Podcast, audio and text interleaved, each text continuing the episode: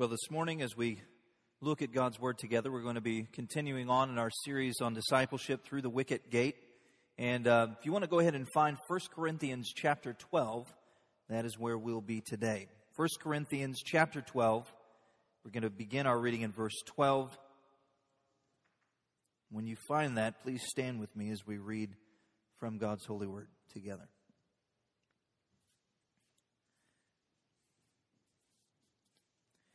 This is the Apostle Paul, and he says this: "For just as the body is one and has many members, and all the members of the body, though many, are one body, so it is with Christ. For in one Spirit we were all baptized into one body, Jews or Greeks, slaves or free, and all were made to drink of one Spirit. For the body does not consist of one member, but of many. If the foot should say, 'Because I am not a hand, I do not belong to the body,' that would not make it any less a part of the body. And if the ear should say, 'Because I am not an eye, I do not belong to the body,' that would not make it any less a part of the body. If the whole body were an eye, where would be the sense of hearing? If the whole body were an ear, where would be the sense of smell?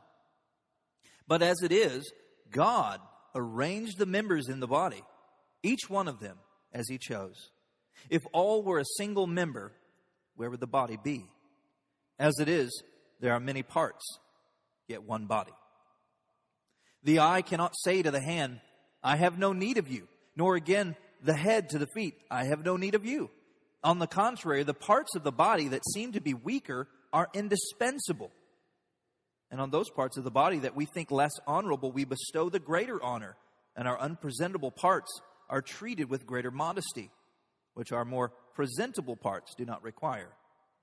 But God has so composed the body, giving greater honor to the part that lacked it, that there may be no division in the body, but that the members may have the same care for one another. If one member suffers, all suffer together. If one member is honored, all rejoice together. Now you are the body of Christ, and individually members of it.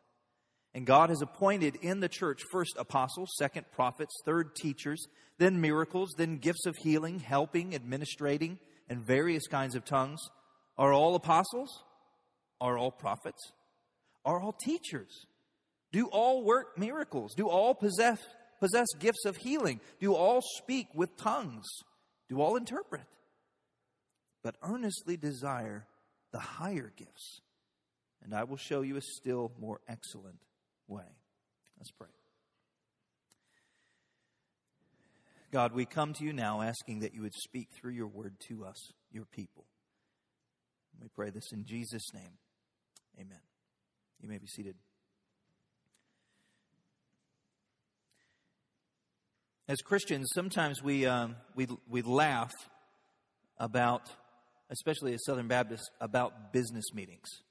And the reason we laugh about it is, well, sometimes we laugh because it's painful when we think back about experiences that we've had in our own life when it comes to the business of the church. But that's one of the things that it seems like Christians kind of get the bad rap for, right? We have this kind of history of gathering together and then fighting amongst one another as we talk about business issues in relationship to the church. Now, it could be anything. It could be the color of the carpet, which there have been church splits because of. It could be the kind of light fixtures that we would have in a particular area in a church. It could be any number of different, really, it seems like inconsequential issues, but these things kind of blow up in churches, and especially in regards to business. Now, a lot of times we look at those and we think, you know what? And honestly, since I've been here, we've really not had any bad business meetings. Nobody's thrown things at other people. Nobody's got up and shouted. Nobody's used bad language. I mean, they've been pretty civil. But what we think is these are just really bad things that happen. But for the most part, the church is just really healthy. It's just, you know, when we get together and we have these business meetings, people just want to kind of share their ideas and opinions about these particular issues. But the truth is, those business meeting problems are just symptoms of a greater heart problem within the body of Christ in that location. It's simply shown in those particular kinds of environments. It doesn't mean that when they're not in business, everything is healthy and everything is fine. It means that everything is not healthy and everything is not fine all of the time, because in these moments, there's this expulsion of the things that are actually in the heart of the congregation. So when we think about our congregation, and in the past, we've had some of those kinds of meetings years ago. When we think about our body right now and the things that we agree on, the things that we don't agree on, the things that we think is in regards to our future and our vision, what we have to understand is we think about this whole concept of discipleship. As individual believers, we have joined together in covenant to be a church here in Jeffersontown. And so God has instructed us that we ought to be unified. We ought to be unified by the bond of love that we share in Jesus Christ. And that's what we're looking at here in this text this morning. So we've looked at all of these individual experiences that you have on a regular basis, hopefully, whether it's in regard to your devotional life, you're studying the Word of God as a disciple of Jesus Christ, you're praying to God as a disciple of Jesus Christ, you're continually walking down the hard way through the narrow gate, you're doing all of these things, but then we have to remember that we don't do discipleship in just an individual context. The only way that discipleship is done is in the corporate context. We are a body. We are one. We are united in Jesus Christ. And that's what Paul is talking about here. So discipleship is not stripped away from the church. Discipleship is the heart of what the church is about. And so as we gather here in this time to look at this particular text, I want us to understand just a couple of things in this text. The first is this. I want you to understand that salvation brings diverse unity. Salvation itself brings about a diverse unity. Look there at verses 12 down to verse 13. This is what Paul says. He says, "For just as the body is one and has many members, and all the members of the body, though many, are one body, so it is with Christ. For in one Spirit we were all baptized into one body, Jews or Greeks, slaves or free, and all were made to drink of one Spirit."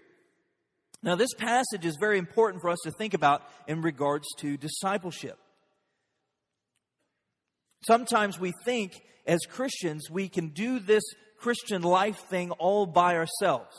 And so in the Reformation, there were several different solas that were I guess, big, and we continue to think about them. Sola fide, faith alone, sola scriptura, scripture alone. And sometimes we want to think that Christian life is kind of like sola bootstrappa. We can do this all by ourselves. It's by bootstraps alone. I can do this all by myself. But the reality is we can't. This is a corporate experience. We are not pulling ourselves up by our own bootstraps. We are gathering together as one body to work together toward Christ. The problem is we're never saved to be by ourselves. God did not send Christ to die on a cross for your sins so that you could live your life isolated from the body of Christ. That is just not the reason that He did it. He saved us to be together. His desire was that we would be a body, that we would be united. In fact, in John chapter 17, that's what Jesus prays for you. Jesus prays that you, being His disciples, would have unity in the same way that He and the Father are unified. We're to be a community. We've been saved to be a part of a community. So when we're saved, when we come to faith in Christ, when we repent of our sins and trust in His death and resurrection to pay the penalty for our sin, we do come individually, don't we? We do come before the cross all by ourselves. We're there responsible of our own sin, of the consequence of our sin, and there we find Christ by ourselves, but we also do it collectively, don't we? We do it collectively. This is what it means to be a Christian. Let me explain that just a little bit. If I was to illustrate this idea of individuality and collectivity in the body of Christ, it might be something like if you've ever been in the military and you've marched in cadence. Or maybe if you haven't been in the military, maybe you played in band and you were in a marching band in high school or something like that. And you see these kinds of these bands, they begin walking out on the field and then they stop. Everybody gets to where they need to be. And then they begin to hear the beat of the drum that kind of gives them a cadence, and they begin to walk. Now, the person on their left and the person on their right and the person in front of them and the behind them, all of those people are kind of giving them a context of where they need to be in relationship to this marching band. But they're walking, right? So that with the beat of the drum, maybe it's their left foot that keeps coming down. So everybody looks like they're moving at the same time. But the unique thing about a marching band is that most everybody has a different kind of instrument. And so they're playing their instrument, but they're playing something different on their instrument. Now, if they were to go out in this field all by themselves and play an oboe, and it would sound like boop, boop, boop, it wouldn't be that pretty. It'd be kind of ridiculous sounding. But when they all come together as one unified marching band, not only are they moving together in concert, but the music that is flowing out of this marching band is absolutely beautiful. Friends, that's the way the church is. That's the way salvation is. We come to the Lord individually on our own, responsible for our sin, repenting and trusting in Christ alone. But we also come together collectively. So when we come together as the body of Christ, we are individually moving and doing and believing. But as a body, we are also moving together, doing together, and believing. And as a result, the beauty of what the body of Christ can accomplish through the grace of our Lord Jesus is amazing. We all experience salvation individually, but at the same time we experience the results as shared throughout all of Christian history. When we come to faith in Jesus Christ, we don't just come isolated from the rest of history, but all of us, when we come to Christ, we come with brothers and sisters from 2,000 years ago, as we all come to this one Christ, all come to this one Savior, and we place our trust and faith in Him, and we are united by the bonds of His peace. Now, though we are all individuals, we can recall the process through which God has called us to Himself. Each of us has a different story about how we come to know Christ. But we've all been saved collectively through the same gospel, through the same truth, through the same Spirit. This is what Paul is saying. So when we think about conversion, what is happening at conversion? Well, Paul talks about it in several different places. I just want to reference those really quickly. In Romans chapter 6, he says it's like this. He says, "Do you not know that all of us who have been baptized into Christ Jesus were baptized into His death? We were buried, therefore, with Him by baptism into death, in order that just as Christ was raised from the dead by the glory of the Father, we too might walk in newness of life. For if we have been united with Him in His death, we shall certainly be united with Him in a resurrection like His. We know that our old self was crucified with Him, in order that the body of sin might be brought to nothing, so that we would no longer be enslaved to sin. For one who has died has been set free from sin. Now, if we have died with Christ, we believe that we will also live with Him. We know that Christ, being raised from the dead, will never die again. Death no longer has dominion over Him, for the death He died to sin once for all, but the life He lives to God. So you also must consider yourself dead to sin." Now, what is he saying in this passage? Just a few things that I want to point out. The first is that we're united with Christ. This is what we call union with Christ. It's one of the most amazing truths that you will find in Scripture. The fact that we have been united with Christ, individually and collectively. So when Christ died 2,000 years ago, when He was put upon that cross and the nails were penetrating His wrist and He was being hoisted up on this cross to die.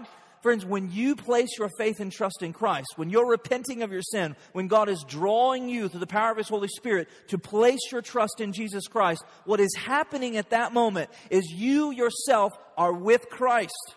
You're dying with Christ. So the death that he died is your death. You are being united with him in his death.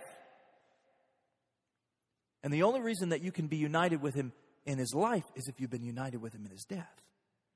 And friends, that's what we symbolize. That's the sign that we do when we talk about baptism.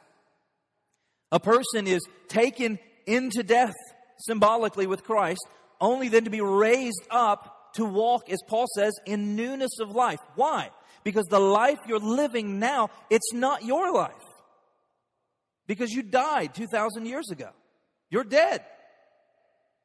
Now your life is Christ's life. So the life you live now is new and fresh, and it belongs to him. And that's the reason you receive the inheritance. It's not because of anything you did. It's not because of anything I did. It's all because of what Christ did. And this is his union with Christ. So we're united with Christ in his death and resurrection.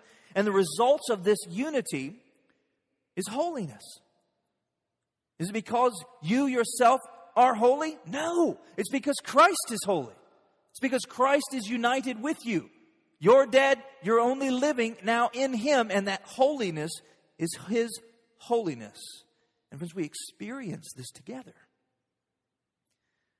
Paul says in Ephesians chapter 2, he says, remember that you were at the same time separated from Christ, alienated from the commonwealth of Israel, and strangers to the covenant of promise, having no hope without God in the world. But now, in Christ Jesus, you who were once far off have been brought near by the blood of Christ. For he himself is our peace, who has made both one and has broken down in his flesh the dividing wall of hostility by abolishing the law of commandments expressed in the ordinances, that he might create in himself one new man in place of the two, so making peace, and might reconcile us both to God in one body through the cross, thereby killing the hostility. What's he talking about? Well, he's talking about the dividing wall that separated the Jews from the Gentiles in the temple.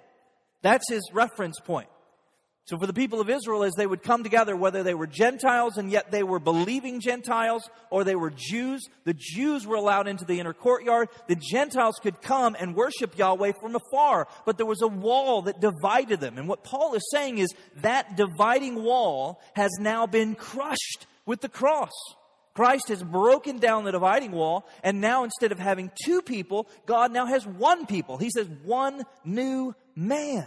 So through Christ, this salvation that God has given to us, we are pulled together despite the differences, despite the different backgrounds, the different experiences. We are brought together and united as one person in Christ. So to help us understand this kind of unity that Paul is talking about, that we have in the church, he says, look at your own body. This is the illustration he gives. Look at your body. Look down. You have hands. You have feet, hopefully. You have elbows. You have earlobes. You have all of these different members of your body, yet none of us wake up in the morning and begin to think, all right, come on, y'all.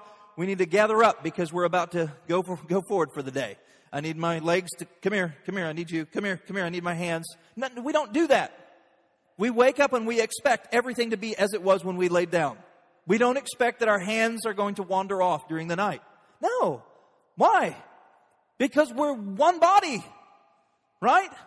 We're connected. We're united. Paul says we ought to think of the body of Jesus Christ in the same way. When we come to Christ, we are brought together in this unity. Now, regardless of where you come from, regardless of your background, regardless of your experiences, within this congregation, we have people that are from different states. And as a result, that means you're from a different subculture in America, right, Mark? People from the north are different from people in the south. Okay.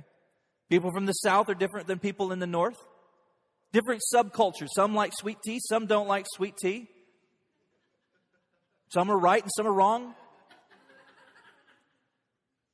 We have different backgrounds. We have different experiences. Some people grow up overseas. Some people have never left the state of Kentucky. So we're different. We have different experiences. We have different occupations. And I was just thinking about that earlier this week, thinking about the things that we do, all of the different occupations that we have represented in our congregation. I know I'm missing some, but here, just listen to the diversity. Law enforcement, farming, administration, executives, banking, construction, plumbing, medical science, school teaching, medical surgery, chiropractic care, management, medical building, lawn care, homemakers, marketing, food industry, sales, geological surveying, landscaping, herbology, military, electricians, home improvement and carpet installation, students, chemical engineering, musicians, refrigeration installation and repair. I mean, we have all kinds of different things happening. And your occupation, the thing that you do on a regular basis, that is the thing that you're always thinking about throughout the week. I don't think about some of the things that you think about. You don't think about the things that I think about. We're different people experiencing different things on a very regular basis. But the amazing thing is we come together united. Why? Most of us, if it wasn't for Jesus, we would never hang out. Let's just be honest. We don't really have connecting points. We don't like the same movies. We don't like the same books. We don't like the same sports teams. Whatever it is. But there's something bigger, something cosmic that draws us together. And it's the blood of our Lord Jesus Christ. We have unity. Our unity transcends all of our differences. We're gathered together for one common goal, one common purpose, the worship of God and the proclamation of the gospel. That's what we come together for.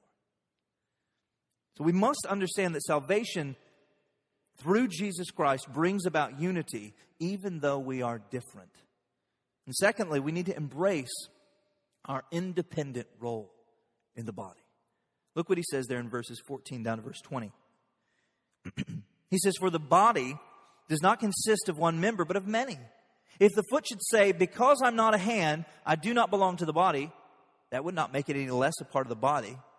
And if an ear should say, 'Because I'm not an eye, I do not belong to the body,' that would not make it any less a part of the body. If the whole body were an eye, where would be the sense of hearing? If the whole body were an ear, where would be the sense of smell? But as it is, God arranged the members in the body, each one of them, as He chose. If all were a single member, where would the body be?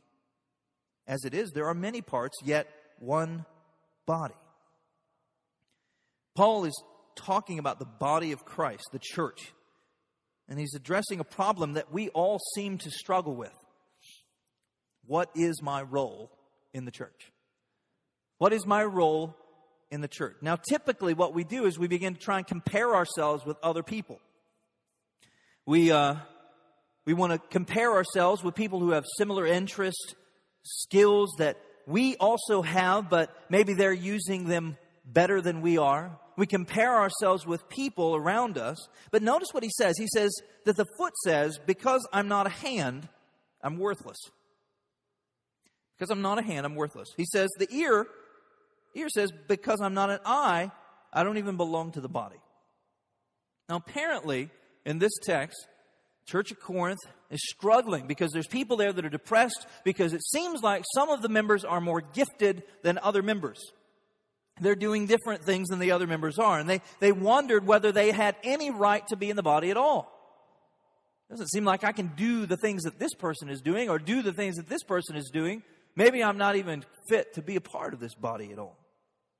But Paul gives them encouragement.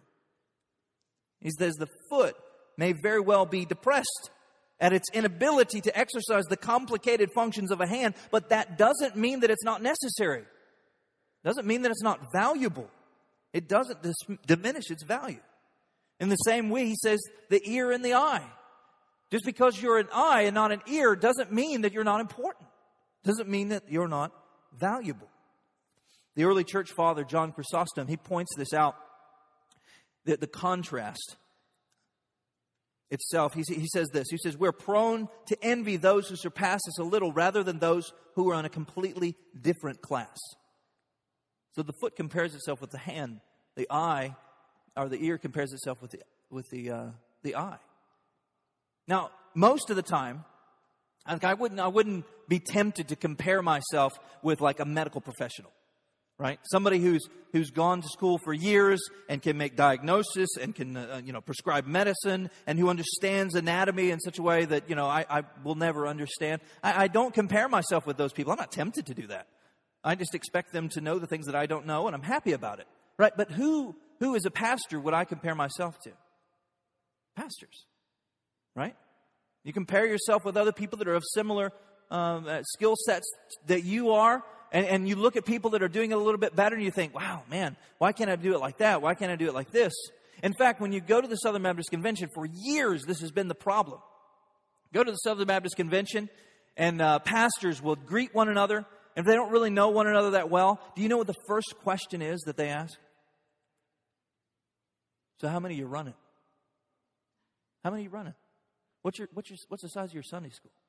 That's the question. Do you know why? Because they want to compare themselves. They want to know how well they're doing in comparison to everybody else. And it's a huge problem. It's not just a problem with pastors.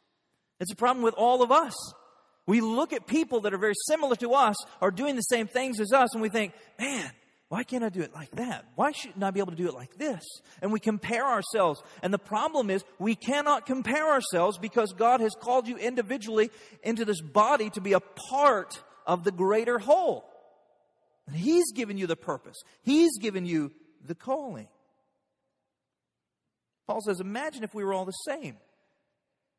Imagine if we were all Mike Wazowski from Monsters, Inc. I know. What is he? He's a walking eyeball. How ridiculous. Where's his stomach? That's my question. I mean, there's all kinds of questions we could ask about this man. He doesn't have anything that everybody else has. He just is an eyeball with arms and legs. We can't all be the same. We can't all be the same. Someone has wisely said, if two people always agree about everything, then one of them is not needed in the relationship. Right? The same is true of the church. If all of us taught Sunday morning Bible study classes, who would we teach? If all of us were deacons, who would we serve? If all of us were working in the kitchen downstairs, who would actually eat the food? If all of us were going to work with children and youth, who would teach the adults and do discipleship? Likewise, if we're all going to be called to take care of the students and the children, who is it that's going to disciple them?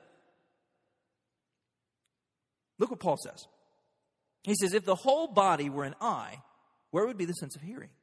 If the whole body were an ear, where would be the sense of smell? But as it is, notice this, God arranged the members in the body, each one of them, as He chose. And notice, we all have different experiences, different skills, different passions, different callings. Now, is it random?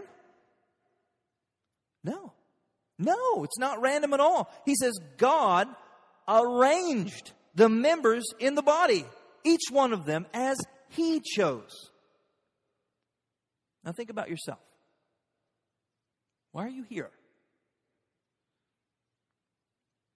If you're going to embrace your independent role in the body of Christ at J-Town Baptist Church, what is that going to look like? What does it look like? How are you serving the body? How has God equipped you to serve His church? What talents, what skills do you have to serve this body? Are you serving as a greeter on Sunday mornings? Are you a teacher? Are you assisting teachers? Are you in a move group helping to share the gospel with those around us in J-Town? Are you a musician and playing an instrument? Are you a singer and helping with the worship on Sunday mornings? Are you called to be a deacon and serve the families of the church in various ways? Are you counseling other believers? Are you discipleship mentoring? Are you leading a small group? Are you caring for children and looking after babies in the nursery? Are you praying for other people in the church? Are you maybe leading prayer gatherings in your home? Are you being hospitable with your home and inviting people into your home from the church? Are you using your home as a tool to share the gospel with those around you? Are you gifted in technology and website design? Are you serving in media on Sunday mornings? Are you washing dishes? Are you mowing grass?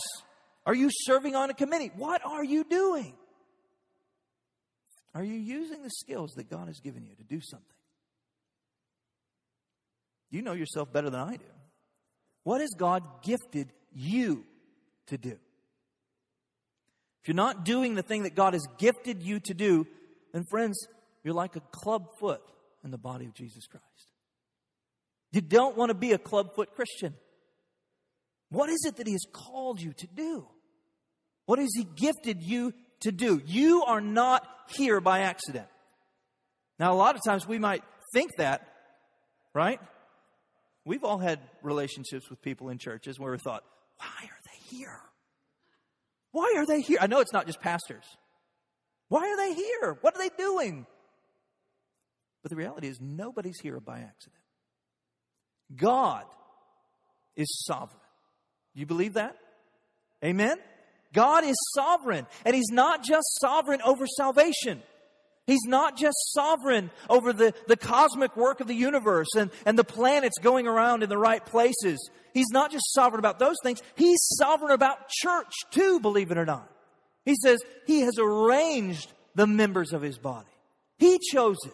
You are not here by accident. If you're here, then God has placed you here, and God has gifted you and given you skill sets to accomplish the things that He wants you to accomplish here in this church, in this body. So we're unified through Jesus Christ, even though we're different people. We all have independent roles ordained by God in this congregation. But also you need to remember your dependent connection to the body. It'd be tempting for us to think, well, you know, I know what God has given me as a gift or a skill or a calling, and I can do that all by myself.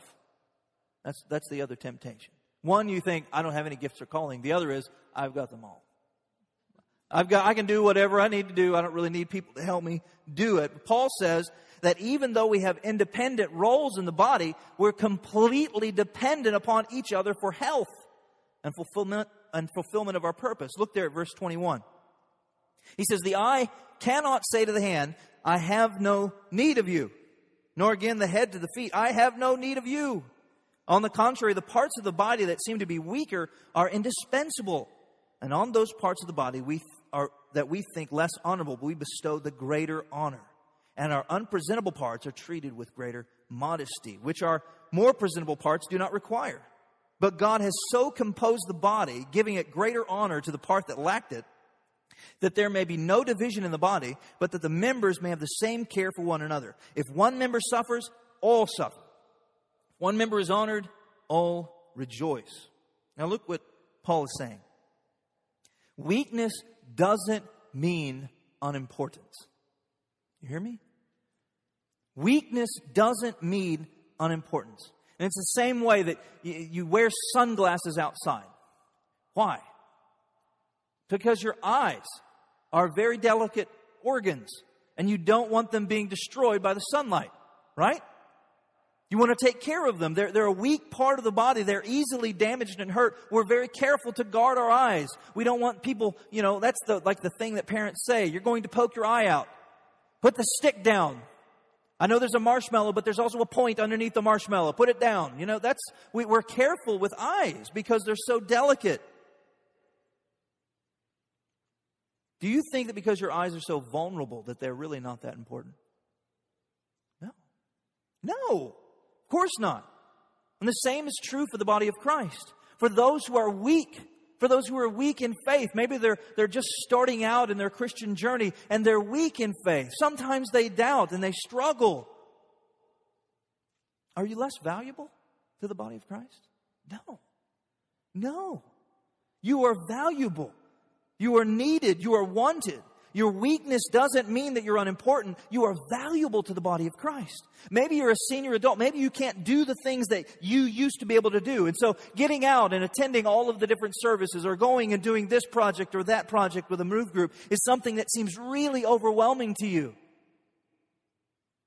Your weakness in this area doesn't mean that you're not valued. Your weakness in this area doesn't mean that you're unimportant or not needed. You can invite young couples into your home and mentor them, love them, help them with parenting. You can pray for the church, for the future of the church. You can pray for your pastor.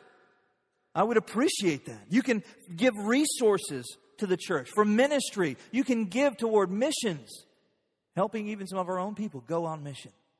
Be the legs. You be the heart that prays. Weakness doesn't mean unimportant. Paul says the parts of the body that seem to be weaker are indispensable. You hear me? Look at the next thing. He says, quiet and hidden doesn't mean cheap or unnecessary. Quiet and hidden doesn't mean cheap or unnecessary. Paul says those parts of the body that we think less honorable, he's very political in this paragraph. These parts of the bodies which we think less honorable, we bestow the greater honor, and our unpresentable parts are treated with greater modesty, which our more presentable parts do not require. But God has so composed the body, giving greater honor to the part that lacked it, that there may be no division in the body, but that the members may have the same care for one another. And when we think of our bodies, there are certain portions of our bodies that we don't expose to one another, aren't there? There are certain parts of our body that are left to marriage relationships and the shower. We keep those there, right? Now, does it mean that those things are bad? No. It actually means those things are special. Those things are hidden. Those things have value in the place that God says that they ought to be valued. Friends, if you find yourself always in the background working, no one ever saying, thank you, I really appreciate it. Never standing in front of a microphone and saying something in front of everyone. Never receiving the limelight. Friends, what you do in secret, God rewards those who do those things in secret for Him. Just because there's quietness about what you do doesn't mean that it's not valuable and necessary. And finally, unity means that we are together through it all. Now, I just want to look at our own covenant. Last year, we updated our church covenant. And this is what it says. This is what we have covenanted together to be about. It begins, it says, we now solemnly and joyfully enter into covenant with each other to walk. How are we going to walk? Together. Together in Him with brotherly love to His glory as our common Lord. And it goes on and says, we will lovingly encourage and if necessary rebuke one another in the spirit of meekness, keeping watch over ourselves also, lest we be tempted. We will remind one another that in baptism we have been buried with Christ and raised again so that we have an obligation to walk in the newness of life. It goes on and says, we will resolutely protect one another from and personally resist the temptations toward idolatry, pride, jealousy, anger, envy, rivalries, dissensions, division, greed, theft, sexual immorality, and addictions. For those who practice such things will not inherit the kingdom of God. Coming together to help one another. We will deliberately build up the body by not slandering one another, lying to one another, complaining about one another, nor provoking one another to anger. We will be slow to take offense, but always ready for reconciliation, being ever mindful of the grace of God that has been lavished upon us all. And finally, it says, we will joyfully submit to one another in brotherly love, pray for one another, and aid one another during times of sickness and distress. We will weep with those who weep and rejoice with those who rejoice by cultivating feelings of sympathy, compassion, and respect toward one another. Guys, this is what we have covenanted together. This is the document that we have said, this is what we want to be about as a church. This is how we're going to be involved in each other's lives. These are the things that we're going to hold each other to. And notice, it's together. It's together. So we are one body under one head, the Lord Jesus Christ. And even though we're different, we are united through the baptism of the Holy Spirit through Christ. So embrace the independent role that God has given you here at this church. Remember that you're deeply dependent on everyone around you to grow in Christ and to fulfill the Great Commission. And then finally, discover your gifting. But focus on love. Look there at verse 27. He says, now you are the body of Christ and individual members of it. And God has appointed in the church first apostles, second prophets, third teachers, then miracles, then gifts of healing, helping, administrating, and various kinds of tongues. Are all apostles? He asks. Are all prophets? Are all teachers? Do all work miracles? Do all possess gifts of healing? Do all speak with tongues? Do all interpret? He says, but desire earnestly the higher gifts, and I will show you a still more excellent way.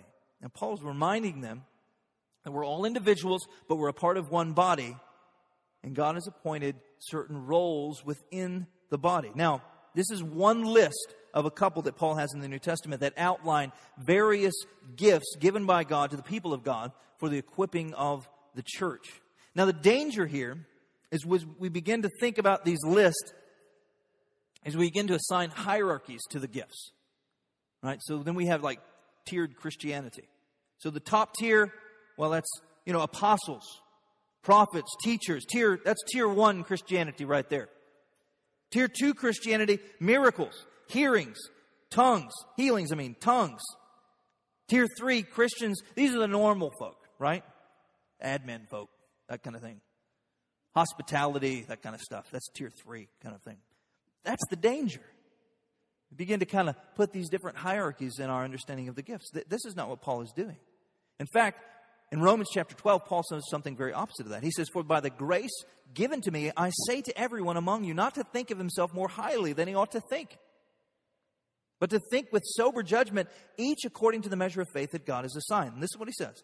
He says, "For as in one body we have many members, and the members do not have the same function. So we, though many, are one body in Christ, and individual members of it." He says, "Having gifts that differ according to the grace given to us, let us use them. If prophecy in proportion to our faith, if service in our serving, the one who teaches in his teaching, the one who exhorts in his exhortation, the one who contributes in generosity, the one who leads with zeal, the one who does acts of mercy with cheerfulness." He says that nobody is higher than the other, but you have to discover the gift that God has given you so that you can use it in the way that God has intended for you to use it. Now, we could spend an entire sermon series talking about the gifts and how we want to interpret them, how we believe we should understand them. But I want us to understand a bigger picture of what Paul is talking about. He's saying that these gifts are given by the Holy Spirit, and we should desire them. We should desire to understand what it is that God has gifted us with. So we should work together in discipleship to discover what gift God has given each of us, because they're given for a purpose, to build up the church, to equip the body for ministry. But God says, through Paul, he says, we ought to desire the higher gifts. The higher gifts. And he says, "I will show you a more excellent way." And this is what leads us into chapter 13. The chapter that talks about love. The chapter that we always hear at weddings. Chapter 13. He unpacks this greatest gift of the Holy Spirit. So it's not prophecy, it's not healing, it's not miracles. What's the greatest gift? He says it's love. Listen to what he says. He says, "If I speak in the tongues of men and angels, but have not love, I'm a noisy gong or a clanging cymbal. If I have prophetic powers and I understand all mysteries and all knowledge, and if I have all faith so as to remove mountains, but I don't have love," he says, "I'm nothing. If I give away everything that I have and I deliver my body up to be burned, if I'm a martyr, but I don't have love," he says, "I have nothing." So what's he saying? He's saying, keep focusing on the gifts. Keep focusing on the gifts of the Holy Spirit. But if you don't have love, you don't have anything. You have nothing. So the body of Christ must be built up. The only way that it can be built up is through love. And that's why Paul beautifully describes what love ought to look like. This is not just love in the sense of a marriage relationship, though it works that way too. Love always works the same. But love in our context as a church, what does love look like? Well, it looks like what Paul says in 1 Corinthians 13. He says, "Love is patient and kind." Love is patient. Love is kind. Love does not envy or boast. Love is not arrogant or rude. Love does not insist on its own way. Love is not irritable or resentful. Love does not rejoice at wrongdoing, but rejoices with the truth. Love bears all things. Love believes all things. Love hopes all things. Love endures all things. That's the way that we're supposed to relate to one another. And what does Jesus say? He says, by loving one another as disciples, you prove that you belong to me. Friends, we are one body united through the gospel of Jesus Christ. All of us have individual roles that God has given each of us. When we look out at each other, we have to know that we are dependent upon one another for growth and for fulfillment of our purpose. And the only way that we can do that is through love. So let me end with Paul's words to the Colossians. And they're just as helpful and true for us at Jeffersontown Baptist Church as they were for the Colossians 2,000 years ago. He says, "Put on then as God's chosen ones, holy and beloved, compassionate hearts, kindness, humility, meekness, and patience, bearing with one another. And if one has a complaint against another, forgiving each other, as the Lord has forgiven you. So you also must forgive." Now listen to this. He says, "And above all these, put on love, which binds everything together in perfect harmony. And let the peace of Christ rule in your hearts, to which indeed you were called in one body." Let's pray.